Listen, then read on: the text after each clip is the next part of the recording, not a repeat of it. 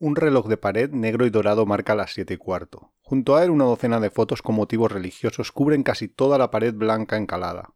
En las otras paredes se repite el mismo esquema. Un espejo y más retratos, una cesta y más retratos. Tres agujeros en las paredes permiten acceder a tres habitaciones ocultas a nuestros ojos por tres cortinas con dibujos morados, blancos y azules. El techo es de caña, con vigas casi dobladas por el peso y el tiempo, encaladas como las paredes, pero ya desteñidas. El centro de la estancia está presidido por una alfombra. A su alrededor cuatro pares de zapatos, siete sillones, un sofá de tres plazas llenos de peluches. A pesar de la diversidad, todos los asientos guardan cierta armonía, gracias a unos cojines de color crema.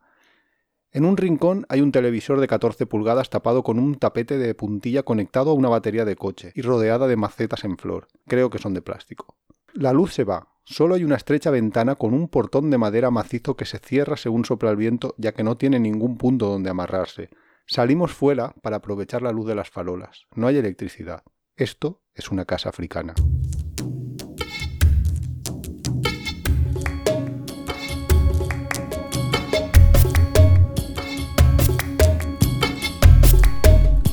Esto que nos ha leído Iván es un texto que él mismo escribió en una casa africana, describiéndola mientras a mí me hacían unas trenzas. Somos Iván y Nuria. Esto es el capítulo 11 de la segunda temporada. Hoy vamos a hablar de Senegal. Esto es tiempo de viajes. Como dijimos en el anterior capítulo, hoy vamos a hablaros del, de Senegal, del destino que para algunos es decepcionante, que para nosotros, yo por ejemplo lo pongo en mi top 5 de, de destinos en el mundo, pero entiendo también que haya gente que no le guste, que es un destino diferente completamente. Es África. Y con eso, pues, a veces, mm, no sé, hay palabras, África, que describe... Ya pensaba, ¿qué te puede decepcionar de Senegal? Quiero decir, Senegal es transparencia, es lo que te imaginas, es que es lo que es, no te puede decepcionar mucho porque tampoco te puedes hacer tú ahí como grandes... Expectativas. Claro, Senegal es, que es el, inicio del planeta Tierra. Quiero decir, es una planicie con no tiene desarrollo, no tiene industrialización. Pero, si no lo sabes, cuando dices me voy a Senegal, mm, vale, no sabes qué hay, como cuando dices me voy a Tailandia o me voy a cualquier otro destino. No, mm. no es igual. Yo creo que mm, Tailandia está lleno de turistas y Senegal tampoco es que lo vea yo ahí. Sí, sí, no, no, no. Digo, cuando tú decides que te vas a un determinado lugar, que vas a Senegal, que vas a Tailandia o que vas a cualquier lugar, eh, en principio no sabes lo que te vas a encontrar. Quizás en Tailandia a lo mejor puedas tener alguna referencia porque has visto más. Quiero decir, pero yo creo que la gente sí que piensa, pues si voy a Tailandia voy a ir a ver playas paradisíacas. O pues hoteles super top. Pues si te vas a Senegal vas a ir a ver África. Y cuando decimos África, que eso es lo que intentaba decir de África, es en sí mismo un adjetivo, es una cosa a la que dices, no, no, es que esto es África, estás diciendo pues que no vas a encontrar lujos, no vas a encontrar grandes obras de arte o grandes... pero vas a encontrar humanidad a raudales, vas a encontrar personas que te van a dejar huella. Y eso es precisamente lo que a mí me encanta de Senegal o lo que a mí me, me hace tenerlo tan, en tan alta estima. Estando totalmente de acuerdo que la gran joya de Senegal es su gente, sí que creo que entiendo que hay viajeros que cuando van a un sitio buscan como hacer excursiones o lo que nosotros llamamos actividades. Tampoco te vas a ir de senderismo a Senegal. Bueno, sí, porque bueno, Senegal, eh, Nuria ha empezado a decirlo, pero es que es llano, con lo cual un destino que es llano, pues no vas a tener mucho atractivo en recorrerlo a pie porque básicamente vas a ver el mismo paisaje durante horas. Claro, pero es que Senegal mm, es vivir en la Edad Media, ¿eh? Hombre, no es en la Edad Media porque sí que es cierto que existe la tecnología que nosotros... Eh, pues allí estuvimos ya hace unos cuantos años, en 2007, y había teléfonos móviles, quiero decir.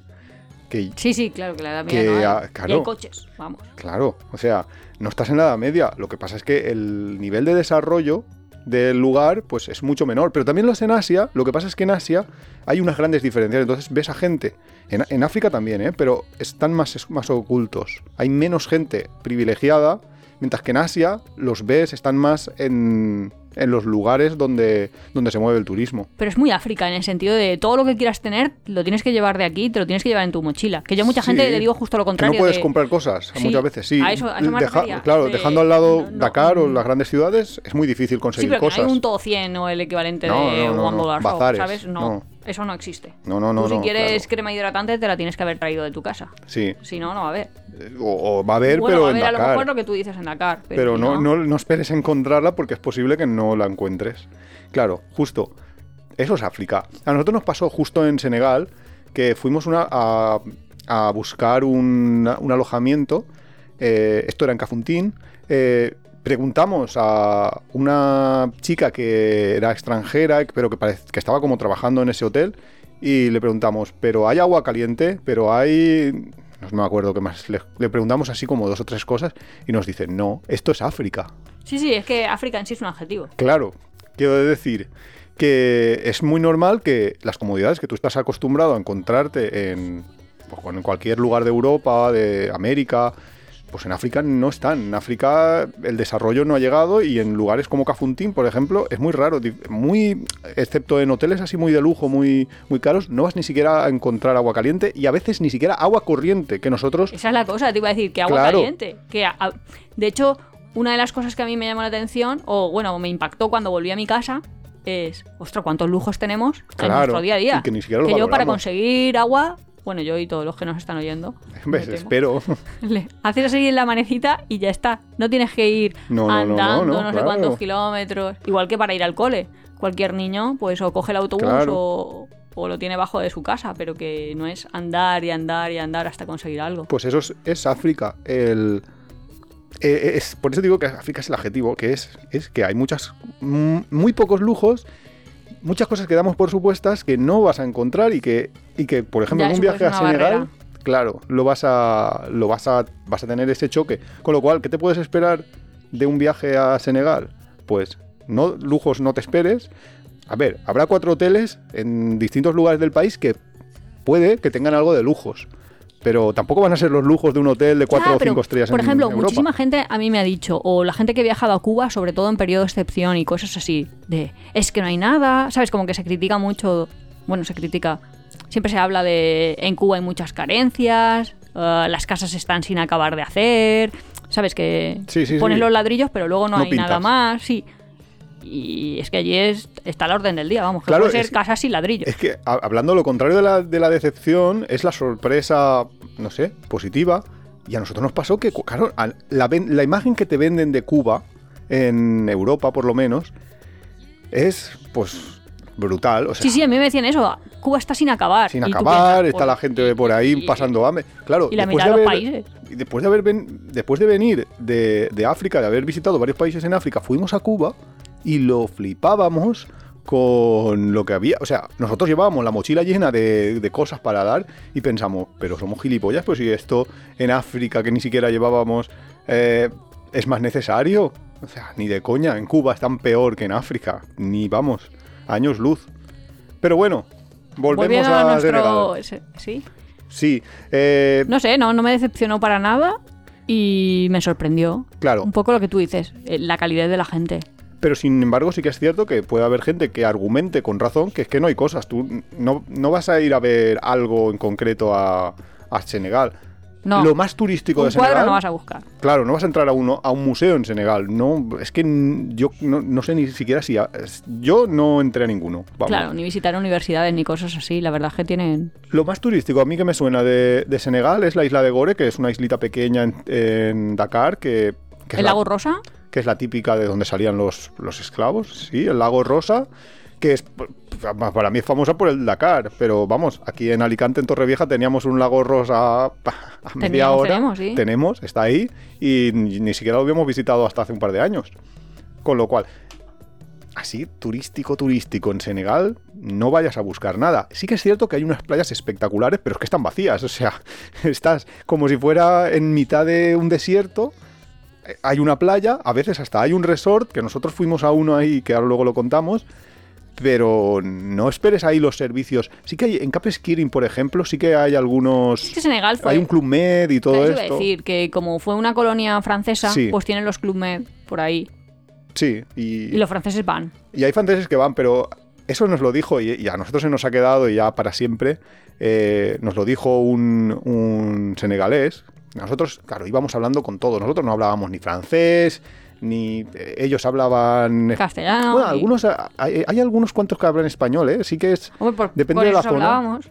Con esos hablábamos mucho. Y luego hay algunos que hablan inglés. Y luego vamos, vamos chapurreando un idioma u otro y al final te entiendes. Entonces, uno que sí que hablaba inglés, un senegalés, eh, caminando por ahí por la playa, nos dijo: No, no, a partir de aquí yo no puedo pasar, no me dejan entrar. Y nosotros le dijimos: ¿Cómo que no te dejan entrar? No, no, porque eso es el territorio del, no sé si era el Club Med o de otro resort de ese estilo. Y dice: No, es que eso es una cárcel de blancos. Sí, sí, es la definición total. Es la definición Ahí total, porque hay los muchos- blancos ni entran ni salen, los negros ni no entran. Claro, no les, no les dejan entrar a ellos, eh, a los negros, pero tampoco los blancos salen. Los blancos van, los franceses sobre todo, eh, los que son los que más visitan Senegal por turismo, así en plan todo incluido, con su pulserita. Pues básicamente van, les llevan en un avión, les, les recogen en el aeropuerto, los meten dentro del hotel y de allí no salen ya en todo el periodo. Que sí que es cierto que hay unas playas espectaculares, pero ir a Senegal solo para estar en la playa, pues, a ver, pues igual si vives en una gran ciudad y es que hace frío, ahora lo pues... pienso y nosotros para... O sea, si buscara una motivación, ¿para qué Sí. fuimos a Senegal? Para nada. Para No, verlo. no. Eh, A ver, seguimos el, el algoritmo de- que nosotros lo hemos explicado varias veces y alguien puede no creerse que sea real, pero es que nosotros lo hemos seguido así, de el destino más barato de los que no hayamos ido. Y ese era. Entonces, Claro, como no, salió súper no barato, teníamos ahí como un objetivo de yo voy aquí a ver esto, yo voy aquí a hacer esto. que eso lo contamos ya en un capítulo de, de anterior, de miedos o de uno de estos, no me acuerdo ya cuál fue, que nosotros, a ver, nosotros habíamos comprado el vuelo y nosotros no sabíamos francés, no sabíamos nada. Además estábamos ahí como trabajando hasta casi el último día de, salir el vuelo. Iba a salir el vuelo y no teníamos ni idea de, de qué hacer ni ver en Senegal. Habíamos, yo había visto unos cuantos mm, blogs de franceses, que eran los que más habían hablado del país, tenía una idea de más o menos las cosas, pero de repente a mí por lo menos me entró el cagancho, el decir, joder, joder, que estoy llegando a un país donde no me comunico, que es mi primer país del África negra, del África de- subsahariana, y, De allí que vamos. y allí que vamos, a ver qué pasa ahora. Y encima llegábamos por Sí, la noche. La verdad es que el llegar fue bastante shock. Sí, Porque, claro, ¿era 2007, 2008? 2007. Era 2007. Con lo cual, claro, no es como ahora que tú tienes internet en tu móvil, llegas ahí, vuelves a darle, o sea, bajo del normal. avión y lo vuelvo a tener. No, no era eso. Llegamos, llegamos por la noche. Llegamos Teníamos un hostel reservado. Sí, que era lo único que teníamos reservado porque dijimos, hostia, vamos a llegar muy tarde, vamos a reservar algo, no vaya a ser que aquello sea de verdad eh, muy complicado y no encontremos un lugar.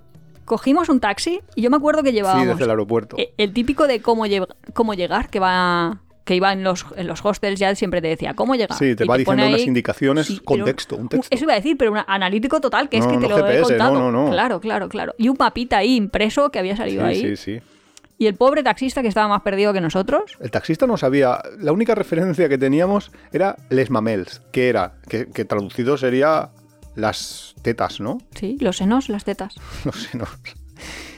Porque había dos montañitas, que deben de ser las únicas dos montañitas que hay por, por esa zona, em, pues que sí, que parecían dos tetas. O sea, y esa era la única referencia que teníamos, Es que, que estaba en, las, en el mamel. Senegal es el centro de la tierra, ¿eh?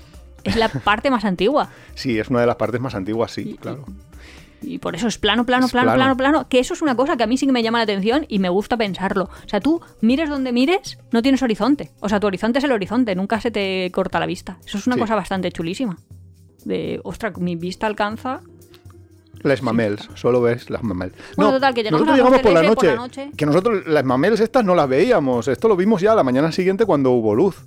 El taxista se nos metió por unas calles de... Pero, a ver, cuando, cuando digo calles es que, claro, hay que, hay que hacerse a la idea. No estaban asfaltadas. Era Es que es verdad. Caminos Una de a- polvo sin luz, sin, sin farolas. A mi abuela una vez le dije, ay, ya, ya, cuando la crisis y tal, vamos a volver a tu época. Y me dijo, ¿qué vais a volver a mi época si están todas las calles asfaltadas? Y, y lo piensas y dices, ostras, es verdad, es que es como los vaqueros. Sí. ¿Sabes que hay acera, sí hay acera, pero luego todo lo de en medio es arena? ¿Qué acera? ¿Qué acera? No había acera. No, digo en los vaqueros, jope. Las- los vaqueros, las la- películas. Pero aquí es Nada. nada, una arena, casa. arena. Tú, es que vas hay- por, por la arena. Hay casas y por lo medio de las casas, entre las casas, han hecho calles. Y Sí. las han hecho porque, como ya sabían que había coches, pues, Por ahí pasan. Pues, pues han dejado el espacio para que pase un coche, dos coches. Entonces nos metió por unas callejuelas así. Esto estaba como fuera de, de- de Dakar. Esto no, es, no era la capital. Estaba más cerca del aeropuerto que, que Dakar. Entonces nos mete por unas calles empieza a preguntar allí a la gente en Wolof. Claro, nosotros no, no teníamos ni puñetera idea ni siquiera de lo que estaba preguntando. Nosotros del idioma, obviamente, no sabemos francés, no vamos a, a saber Wolof, obviamente. Sabemos decir Nangadev. Nangadev, y ya hasta llega. Pero la cosa es que llegaba, él preguntaba y nosotros no sabíamos si estaba preguntando cómo llevarnos hasta nuestro destino o, o diciéndoles a los demás que prepararan el, el, el zulo para meternos a nosotros dentro. Eso, ¡Qué zulo! Yo me imaginaba eso de... ¿Cómo se llaman los caníbales que te meten Ah, la dentro? olla. Sí. Pues eso. Entonces nosotros calladitos y acojonados un poco, pues lo típico, o sea, yo ya venía acojonado del vuelo de decir, joder, no. ¿dónde nos hemos metido? Pero luego ya llegamos al, al hostel y el, el agente en el, en el hostel había algún extranjero, pero el, sobre todo el hombre del hostel y todo, hablaban lo normal, todo muy bien. Y ya, a partir de ahí ya el viaje ya fue eh, como Bien. sobre ruedas. ¿Contamos un poquito qué tal el viaje? Sí, eso, después del, del inicio este, un poco así abrupto, eh, pues ya vino pues más cosas abruptas, porque ya nos fuimos a San Luis el primer día decidimos no tocar Dakar y fue el viaje a, a San Luis, que también fue un viaje de película. Es que ahí, a ver, no funciona como un sistema público de transporte que tú vas a la estación de autobuses cuando estás muy perdido y preguntas, ¿aquí a dónde se puede ir? Porque eso nosotros lo hemos hecho a veces. Porque no hay autobuses. Habrá, bueno, algún autobús, pero no es una red de autobuses como en Europa o como en como en Sudamérica, o en Sudamérica, Asia. ni como en no. nada. Es distinto. Bueno, total, que llegamos allí yo no sé, Iván sabía por lo menos el destino, o sea que lo de San. Luis lo, lo teníamos más o menos claro. Allí hacen una cosa que llaman plus, que son que un coche se va a llenar con siete personas o las furgonetitas. Que se llaman Endigandaya. Vale. Lo de las furgonetitas es lo van llenando de gente a un nivel mm, llamativamente. Porque aquí en una furgonetita de esas caben nueve personas. sí. Que de hecho es que la conduce con, que nosotros la podemos conducir, ¿no? O sea, conduce sí, sí, uno lo conduce. sí, con nuestro carnet, sí. Pero allí no, hayan quitado los asientos, Y han puesto, han puesto unas trapeseras, sí, justo que, que es la típica madera esta que compra. Bueno, el caso. Bueno, que y- y ahí la- meten 22 personas, según ellos, Sí, transpirando. claro, entonces es más barato ir en un Endigandaya que en un Set Plus. Pero la gran diferencia es, el Set Plus va directo al lugar, todos los pasajeros que se han subido en este Set Plus van a ese lugar o, como mucho, para una o dos veces para dejarlos un poco antes, pero ya no carga más gente, mientras que los Endigandaya sí, van bajando y subiendo. Es más bien el transporte urbano Claro, el problema de un o set un tren de cercanías. Así puesto en España o para quien nos esté escuchando de donde sea, si tú te compras un set plus Madrid-Barcelona, pues haces Madrid-Barcelona. Sí. Igual hacen un Madrid-Barcelona y si quieres te compras el billete hasta Zaragoza porque hacen esa parada y punto pelota y ya está. Problema que hasta que no hay siete personas no sale. Sí. Luego descubrimos que, justo o- luego descubrimos de, no, si puedes salir cuando quieras, este señor sabe lo que tiene que comprar, o sea, lo que tiene que cobrar y si tú Claro. dices, somos dos y nos vamos, se lo pagas y ya está, ¿eh? Claro. Pero eso no lo habíamos descubierto. Entonces, problema del siete, del siete plazas este, que tenías que esperar un montón a que alguien quisiese. Y como nosotros no somos de levantarnos pronto y la gente en el mundo normal, y la gente normal, de hecho, se levanta pronto e inicia sus viajes, pues claro, todos los del viaje ya se habían ido. Así que cogimos el Endiga Andaya. No, y porque también eh, tampoco lo sabíamos, no, no teníamos Ya, eh, no, no todavía, sabíamos, no todavía no, no habíamos llegado ahí a saber un poco cómo funcionaban las cosas, entonces nosotros nos dijeron, el Set Plus, hay una persona, creo, y a lo mejor no sale hasta la tarde, y el Endigandaya este va a salir ya porque ya claro, nos está casi dijeron, lleno. va a salir ya, pues estupendo, pues entonces cogemos este.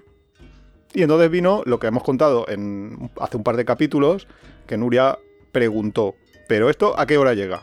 En- nuestro macarrónico francés. Claro, y entonces ellos dijeron algo así como 13 horas, y yo pensé, pues llega a la una de la tarde, feliz y contento, pues también. Claro, tres horitas aquí dentro, comemos ya en San Luis. Claro, porque esa es otra.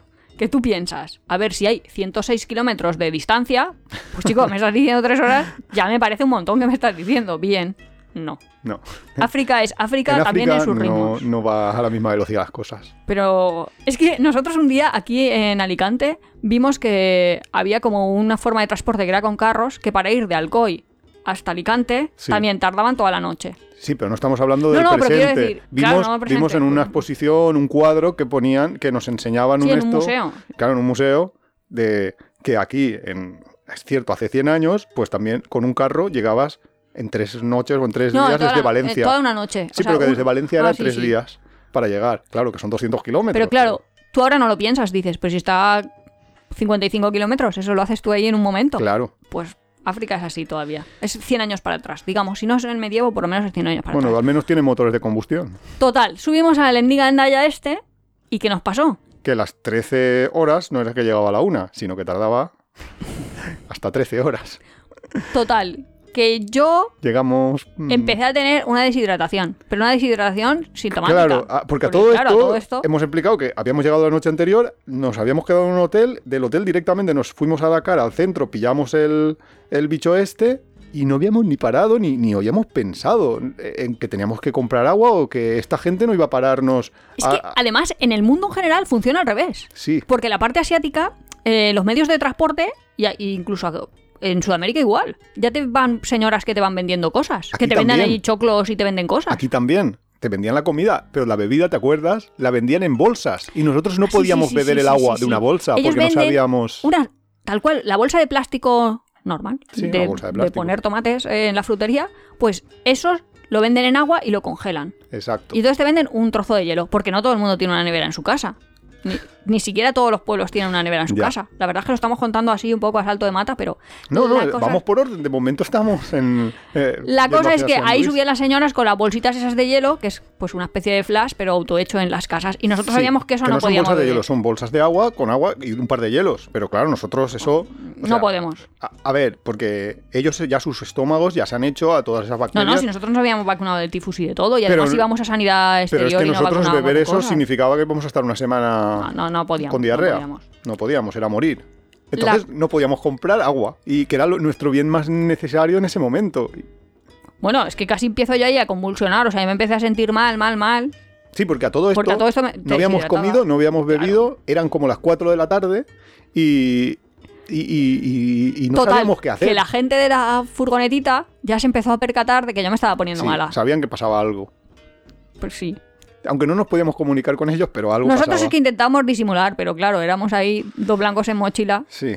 Total, que la señora de mi lado tuvo la brillante idea de, pues se levantó la brusa, era una señora abuela, pero bueno, no sé. Una señora, pues no sé, a lo mejor tendría 40 y muchos 50. Lo que no lo es sé, que en el caso es que sacó su teta y pretendía que yo Mamara. mamara.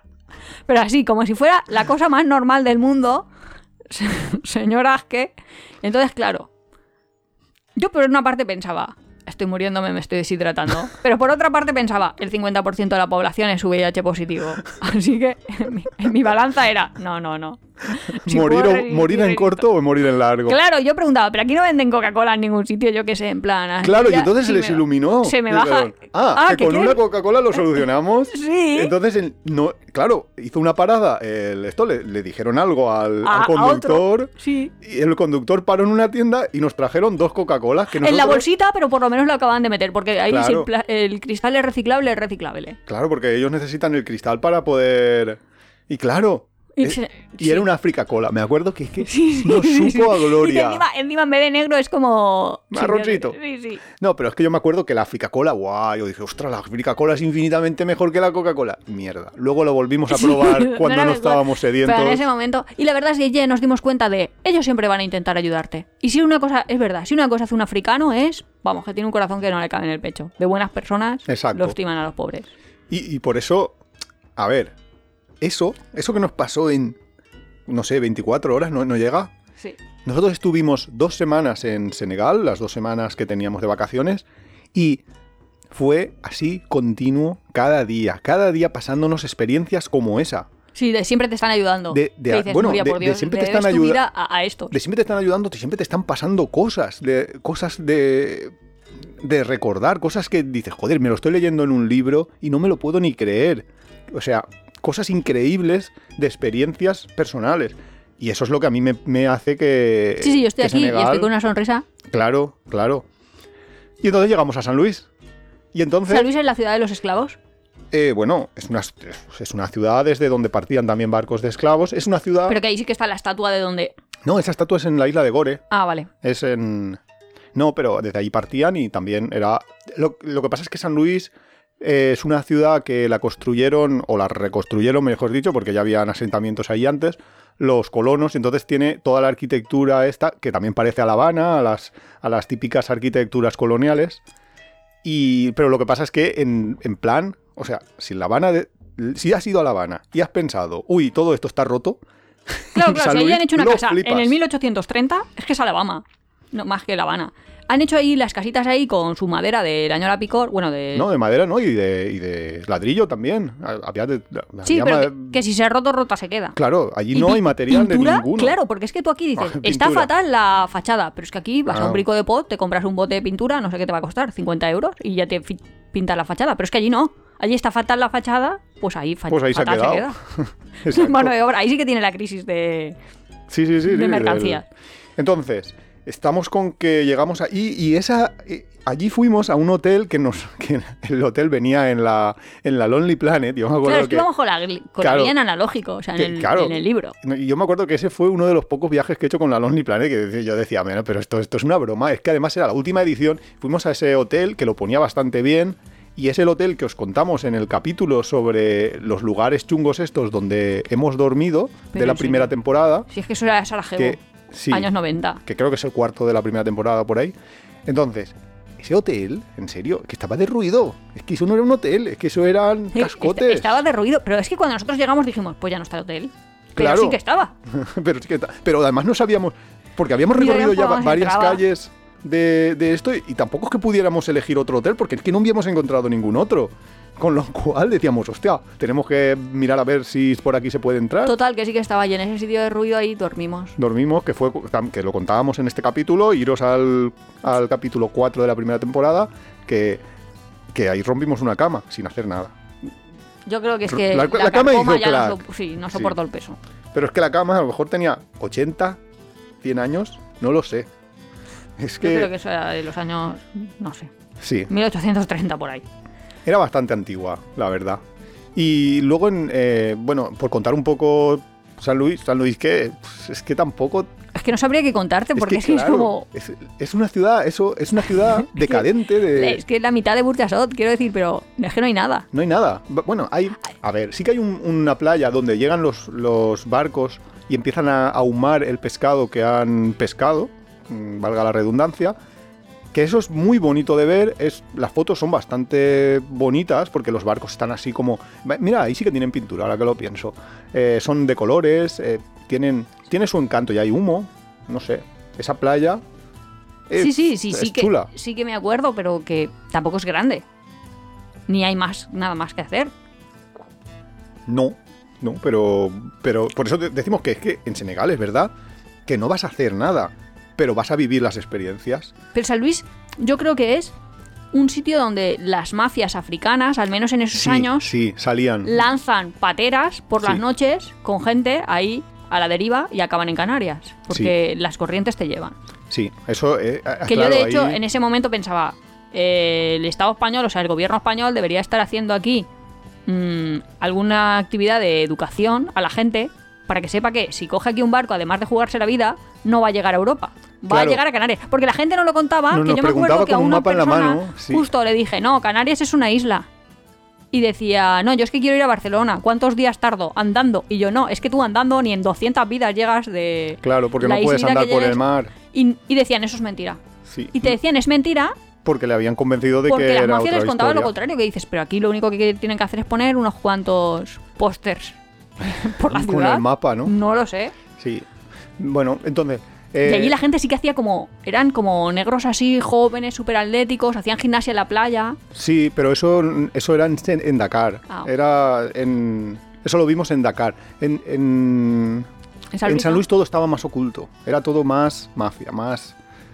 No sé, no lo Claro, porque justo ahí ya los cogían y los lanzaban, ¿no? Pues no, no lo sé, no sé si era el punto exacto o, o desde ahí también partirían porque Dakar, eh, perdón, San Luis es, un, es una ciudad muy al norte. También por ahí partían luego hacia Mali para hacerlo por carretera y llegar a través de Marruecos. Ya. Quiero decir que es que no sé, era... pero sí que se veía ahí como tráfico. Sí, de ahí se veían cosas curiosas. eh, sí. Pero bueno, entonces, ¿qué nos pasó en, en, ¿San Luis? en San Luis? Pues muchísimas cosas, como que Nuria perdió las bragas. ¿Qué idiota que es? ¿Me vas a contar eso? Tú misma. Si no, yo lo dejo ahí. Yo no voy a hablar más. No, es que todavía no sé cómo pasó, lo prometo. Porque yo iba con pantalones y de pronto voy andando por una playa y digo, es que me extrañó porque claro, como allí era todo como bastante más rudimentario, pues de pronto me encontré ahí ropa interior que era como la mía y dije, hoy como la mía y de pronto es que ya no llevaba las mías que dije, pero ¿cómo se me ha caído? la-?" Los dos lazos estos, total, no sé qué pasó. No lo voy a contar. No, No, no lo voy a contar. Ya, no lo ya, sé. no, no lo voy a contar. Es, es increíble. Qué tonto. perder las bragas máxima esplendor. Pero no, no. eh, básicamente eh, nos- aprendimos la lección de cuando fuimos hasta San Luis, porque claro, eh, a ver, nuestra idea inicial de, en el viaje, por lo que yo había leído, lo más chulo de Senegal era lo que llaman ellos el país Basari. El país Basari es como una zona todavía más tribal, más menos desarrollada Sí, de hecho es de tribus. ¿no? Sí, sí, eso O sea, es la- son de negros pintados. Dicho así, no, suena eh, bestial. No, creo que no van pintados, pero bueno, que, que van con sus trajes tradicionales o van con su ropa. Y si llevan maquillaje, pues llevarán Lleva la maquillaje. de blanca. El caso. Que esa era nuestra idea inicial, pero claro, Nuria tuvo tan mala experiencia en el Endigandaya que decidió. Bueno, decidimos eh, que no lo íbamos a repetir. Dijimos, "Mm, no, no nos vamos a ir para allá porque la única manera de llegar era de con el era con un Endigandaya. Entonces eh, dijimos, pues vale, pues nos volvemos a Dakar y continuamos el viaje hacia la Casamance, que es la parte del, del sur, que nos han dicho, porque claro, toda la zona del norte, de Dakar hacia el norte, es desierto, es... A ver, hay plantas, pero muy, muy poca vegetación, es semidesértico. Entonces dijimos, va, pues nos vamos hacia el sur, que nos han dicho que aquello es súper verde, que está mucho más... O sea, que habíamos leído eso.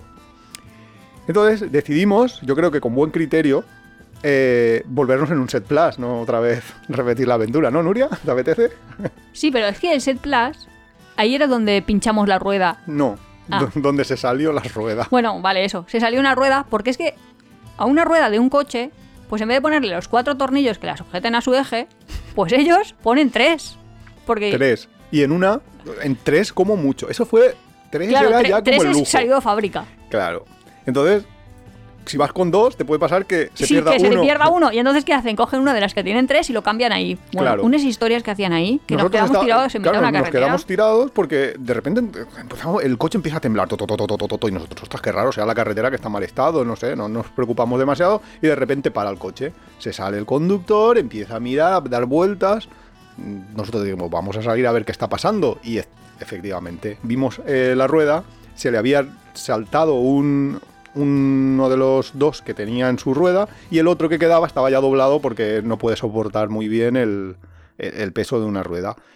Fue, intentaron sacar el de otras ruedas, Sí, pero es que era un riesgo también, lo pensaba. O sea, había una rueda que tenía tres y dijeron, de aquí le sacamos uno, pero en otro ya no nos da porque ya no teníamos en en otra tres, si no lo hubieran cogido con dos y ya está.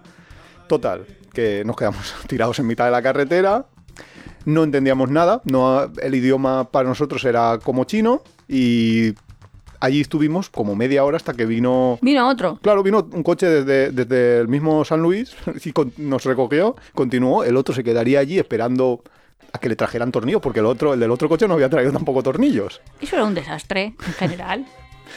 Así Pero que, es un desastre bonito, quiero decir. claro, es que es eso, es todos los puñeteros días te están pasando anécdotas impensables de cosas que tú no te podías ni imaginar que pudieran pasar en el mundo y te pasan a ti. Es, brutal, es total, que llegamos a Dakar y desde Dakar ya dijimos, pues pillamos el barco, porque hay un barco que te lleva a la Casa Mans, porque hay que pensar, a ver, Dakar, eh, perdón, Senegal, es un país que tiene dentro otro país. Tiene dentro un río que se llama el río Gambia, que hay un país que se llama Gambia. Que está y- en mitad, está en mitad es y- como una carita y la boca es Gambia. Sí. Y entonces nosotros por no cruzar, porque sí que se podía, pero tienes que cruzar Ya, la frontera, entras en país. Gambia, vuelves a cruzar y vuelves a andar en Senegal. Una historia. eh, Dijimos, pillamos un barco que hay que se llama el Willis y cruzamos y nos vamos a, a- creo que era en una noche o en un día entero. Sí, de se tardaba navegación. bastante en ese barco y además no salía todos los días. Pero bueno, sí, pero, fuimos en una, pero la noche la pasamos ahí en un camarote de la mar de bien. Sí, sí. con lo te cual te una ahorrabas- pastilla para el mareo. Sí, pero que te ahorrabas la noche, con lo cual eso nos venía Sí. súper bien Ese para barco lo que pasa es que previamente a que nosotros hubiéramos ido, una vez se hundió. Que además te lo contaban ahí los pasajeros. Lo que Pues- pasa es que no lo entendíamos bien, pero luego ya sí que puedes buscar información y sí. Tú ya ves la de barcos que se han hundido. y que Sí, pero es como. ido. Ya, pero aquí yo qué sé. No, pero que lo, contábamos en el capítulo anterior. el en... ferry a Mallorca nunca se ha hundido. Yo creo que un Transmediterráneo. Sí, sí que se hundió. Bueno, Sí, no, pues- Ferry de pues Mallorca entonces, o no no lo sé. sé. a dónde. La cosa, que llegamos ahí a la casa más. Que llegamos a la Casa Mans Y aquello ya era diferente, ya tenía otro ambiente más verde, más... Pero la gente y, y las, y los lujos seguían siendo igual. La gente súper guay y los lujos ninguno. Y es que a veces alguno te decía, vente a mi tienda, a ver mi tienda. Y decías, vale, va, pues me voy a ver tu tienda. Y su tienda era Claro. cuatro lienzos que se habían hecho ahí. Bueno, con unas maderitas. Sí, sí, o sea, con unas maderitas habían hecho ahí como. Ah, como un marco. Sí, como un marco. Y ponían ahí una tela, pero que era una tela y ahí pintaban. De hecho, nosotros comprábamos artesanías así. Claro. Y no, y a veces nos decían, ven a ver mi tienda. Y mi tienda era una manta en el suelo. Sí, eso con es varios otra de, objetos. Ven que a ver estaban- mi tienda. Que yo decía, pero si yo tengo una cosa en mi casa con más collares que tú en tu tienda. Sí, O sea, eran, eran cosas como muy de supervivencia. Era una economía súper de supervivencia. Y claro, te- no sé, te, mm, tú lo veías ahí y decías, pues va, te voy a comprar algo por, Sí, por algo, simpático, venga, no sé, ¿sabes? Porque, porque hablas un poco de, chapurreas un poco de mi idioma y no se me muy comunicar y tal. Pero bueno, estábamos en que habíamos llegado a Ziguinchor, pero no visitamos Ziguinchor porque nos fuimos enseguida, pillamos el transporte y nos fuimos a Capesquirin porque es que muchos de estos, de estos viajes de ir hacia San Luis y volver es porque no tienes una forma de, de dar un, un o sea, no tienes como una ruta circular que te lleve hasta sin repetir el mismo. No, no, no, tienes que ir a un, un sitio y desde allí pillar un transporte para luego volver porque si no, no, no puedes continuar de ninguna manera. Ya lo digo, es que a mí me suena ahí a siglo XIX.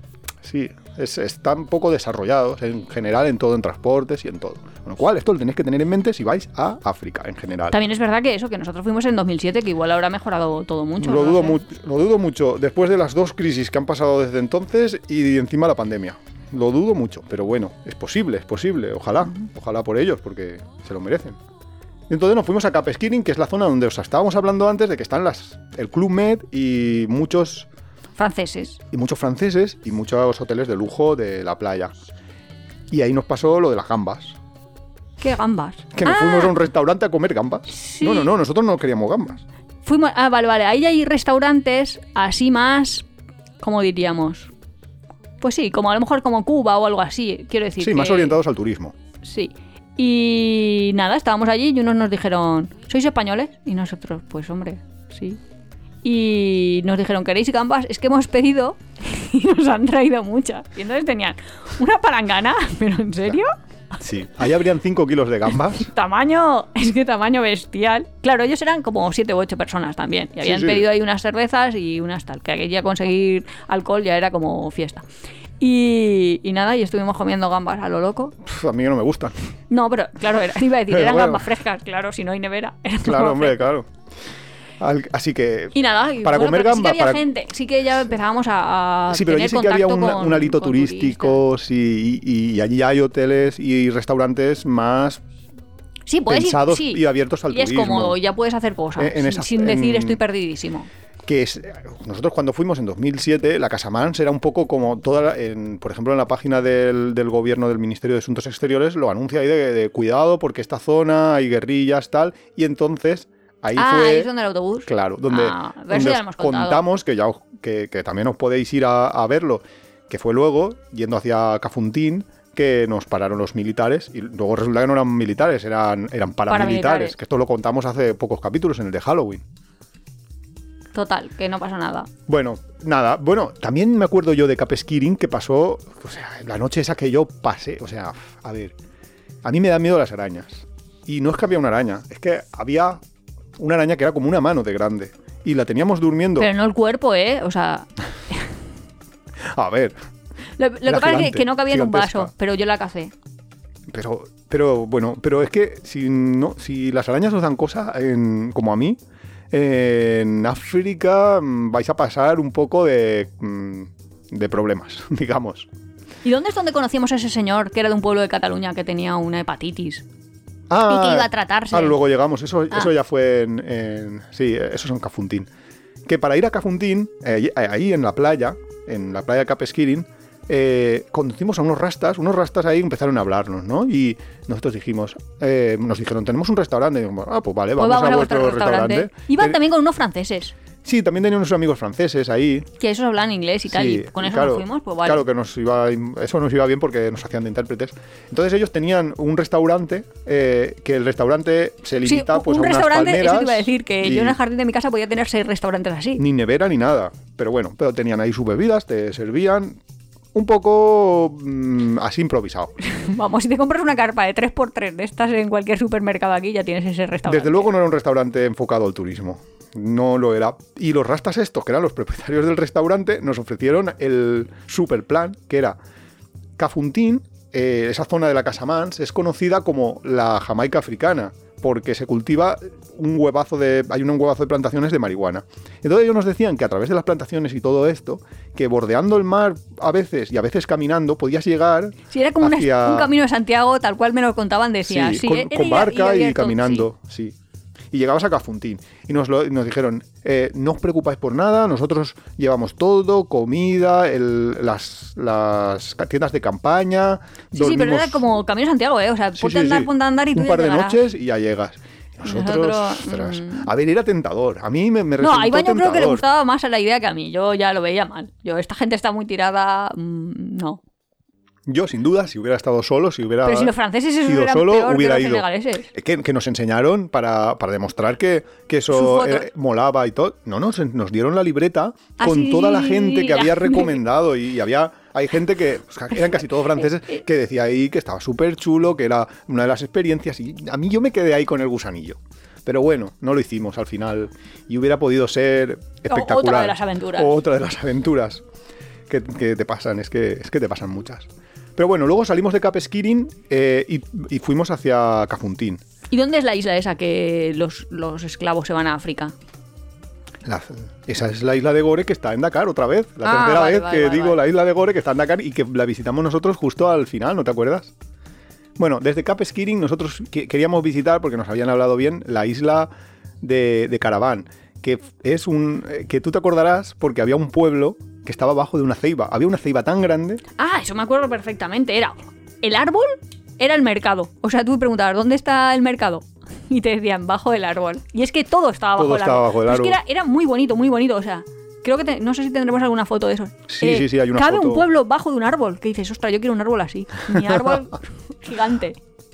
Sí, pero para eso necesita mucho terreno, que el, tronco del árbol tampoco era pequeño sí, precisamente. Sí, sí, sí, sí, que me acuerdo de ese pueblo. La verdad es que ahí estuvimos muy bien y con los niños. Luego Sí. les regalamos un balón. Bueno, fuimos a una tienda a comprar un balón Sí. y se lo dimos. Y la isla de Caravanesta, eh, lo que pasa es que... nos invitaron a comer.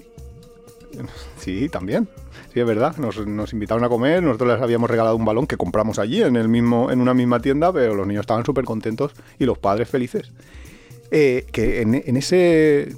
Ahora lo, pienso ahí un poco y digo, ostras, no deberíamos de dar regalos o así tan, tan directos, porque si no, luego los, pobre- los pobres que hayan ido después van a verse asaltados por una horda de niños pidiendo regalos. Pero bueno, Hombre, de hecho, De hecho, una eso de ya las nos pocas pasó. palabras que, primeras palabras que aprendimos en francés era cadeau, Cadu, que significa regalo, y es porque te piden eso. porque te lo sí, piden. sí.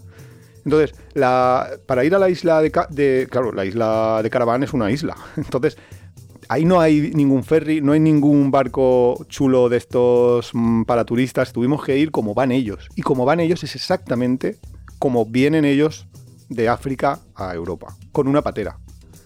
Con un barco atestado de gente hasta arriba Mm. cargados con la mercancía que llevan ellos desde el continente hasta la isla, con bebidas, con, con comida, con animales, todos ahí embutidos en una paterita, con un oleaje bastante fuerte que en muchos momentos nos hizo pensar en volcar y nos dio esa sensación de, Estamos joder, en una patera. de estamos en una patera como ellos cruzan eh, 23 kilómetros, pero nosotros no hacíamos 23 kilómetros, hacíamos muchísimo menos y, y siempre en la costa. O sea, era Sí, bastante sí, sí, eso impresionante de y te hacía pensar en, claro, en joder, eh, lo que hay que arriesgarse y...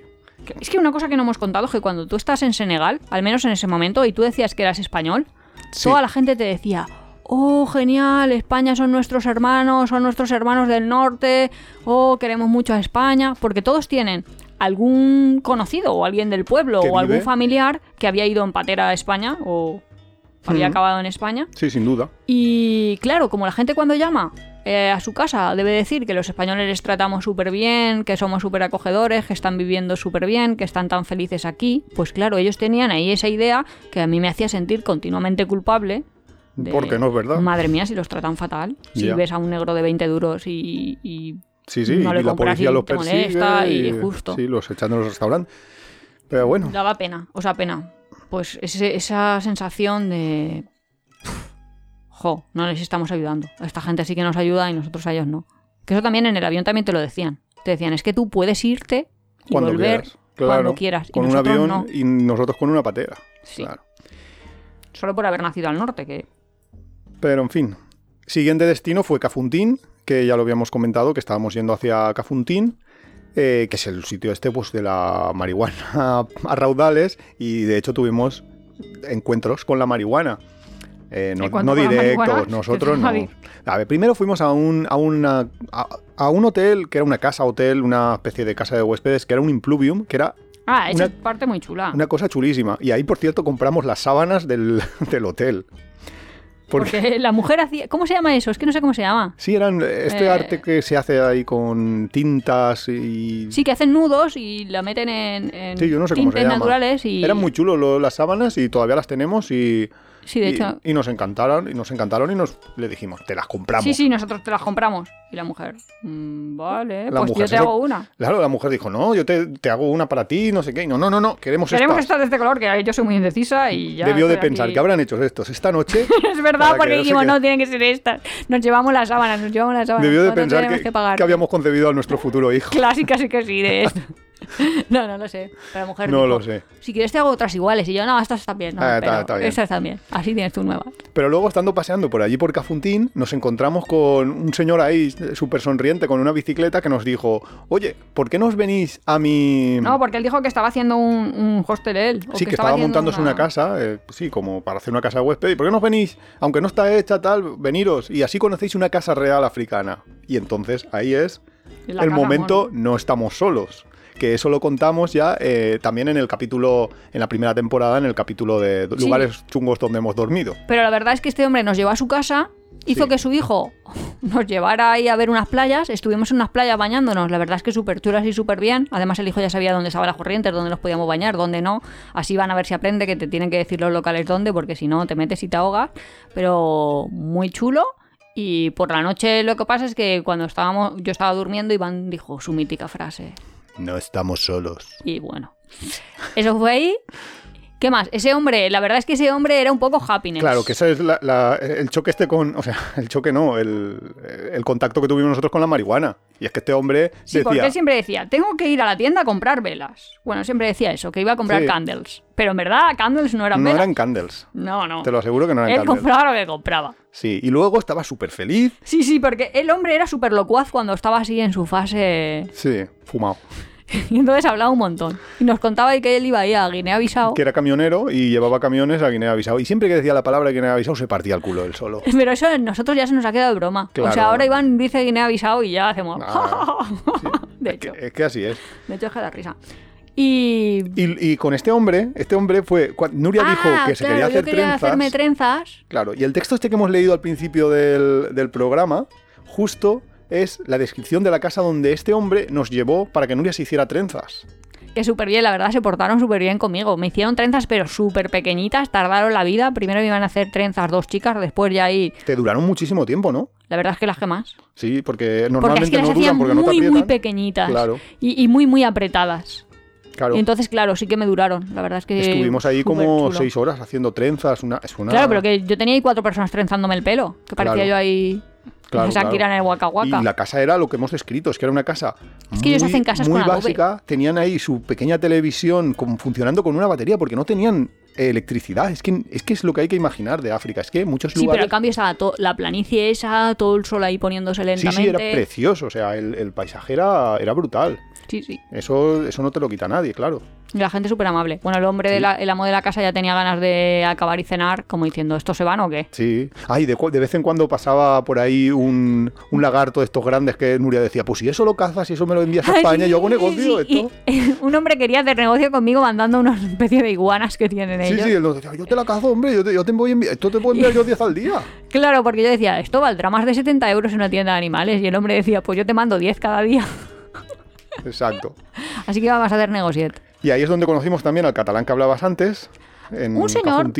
Vale, un señor que tenía una hepatitis... ¿No tenía cirrosis? Sí, claro, claro. Hepática. O sea, primero Sí.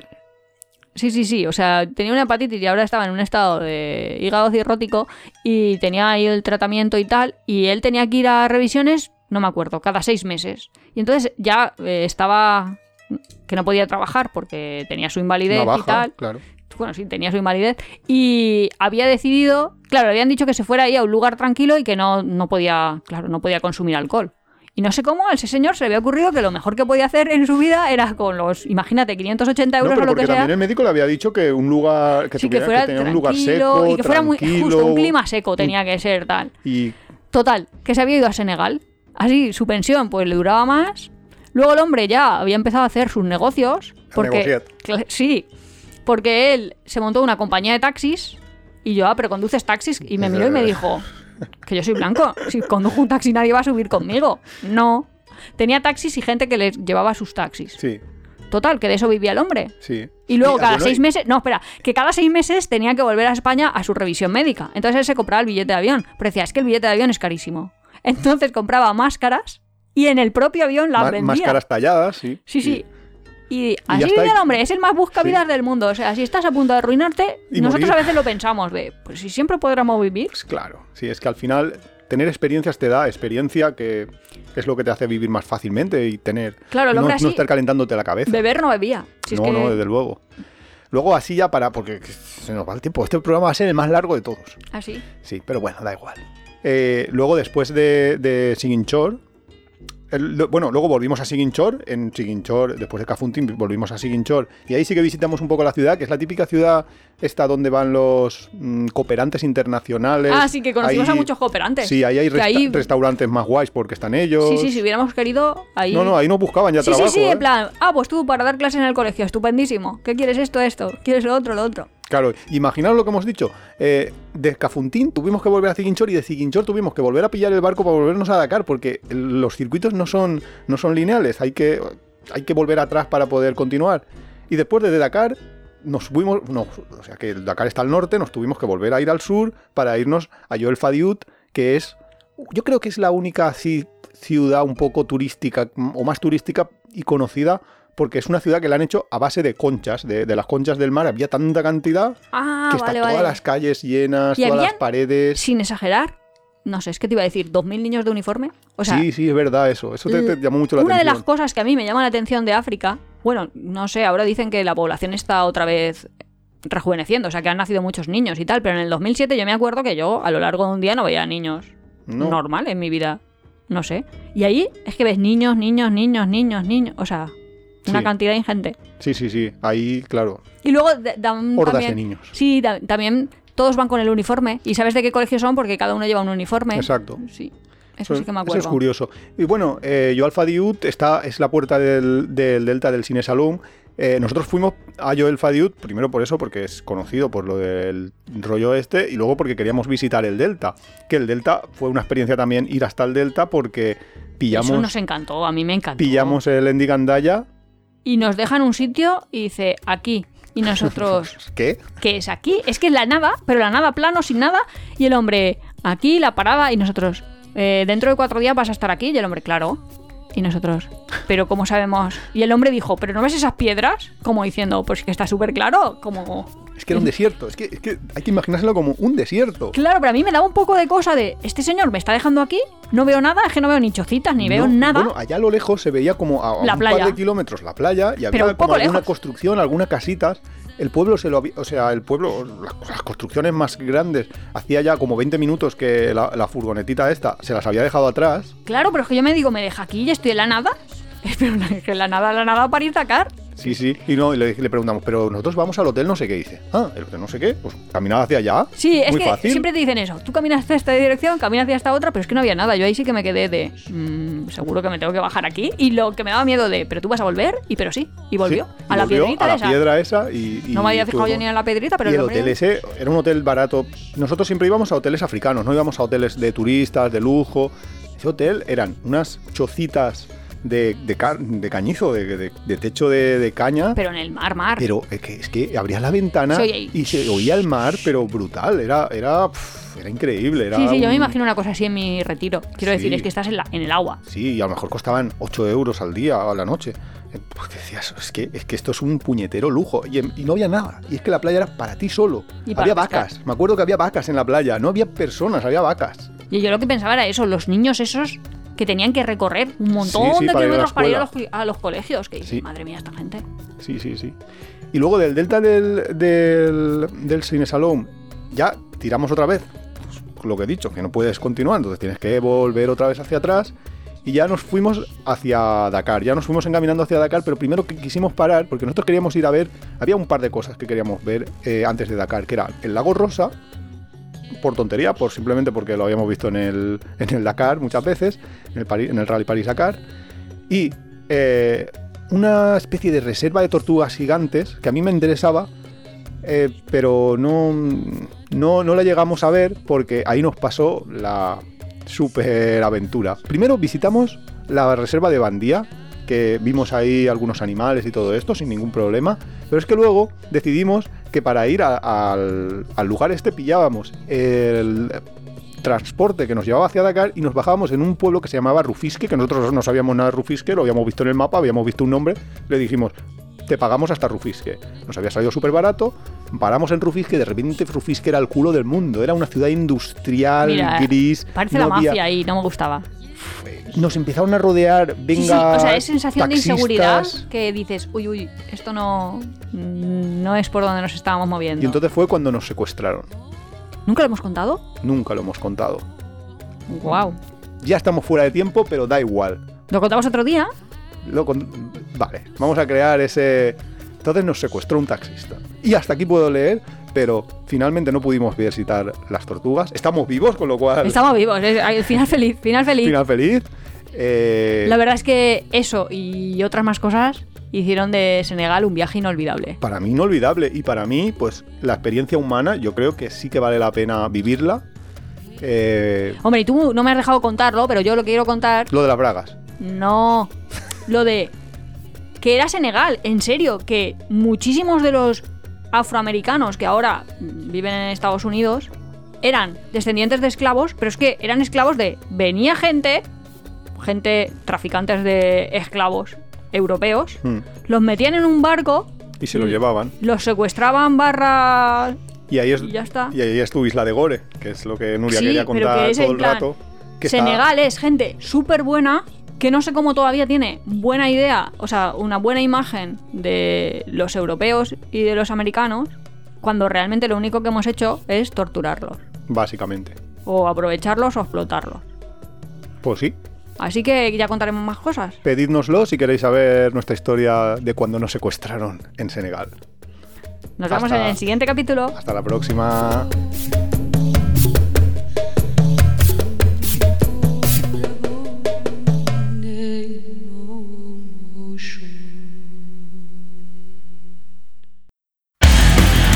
Si te gusta nuestro podcast, apóyanos en las redes sociales, coméntalo, compártelo, nos ayuda a crecer y sobre todo nos encanta recibir vuestros comentarios y sugerencias. No olvides suscribirte en las principales plataformas de podcast para recibir cada semana tu capítulo de tiempo de viajes. Estamos en Google Podcast, Evox, Spotify, Radio Viajera. Nos encontramos en apeadero.es y en Twitter e Instagram como Apeadero Viajero, todo junto, Apeadero Viajero. También estamos en Facebook.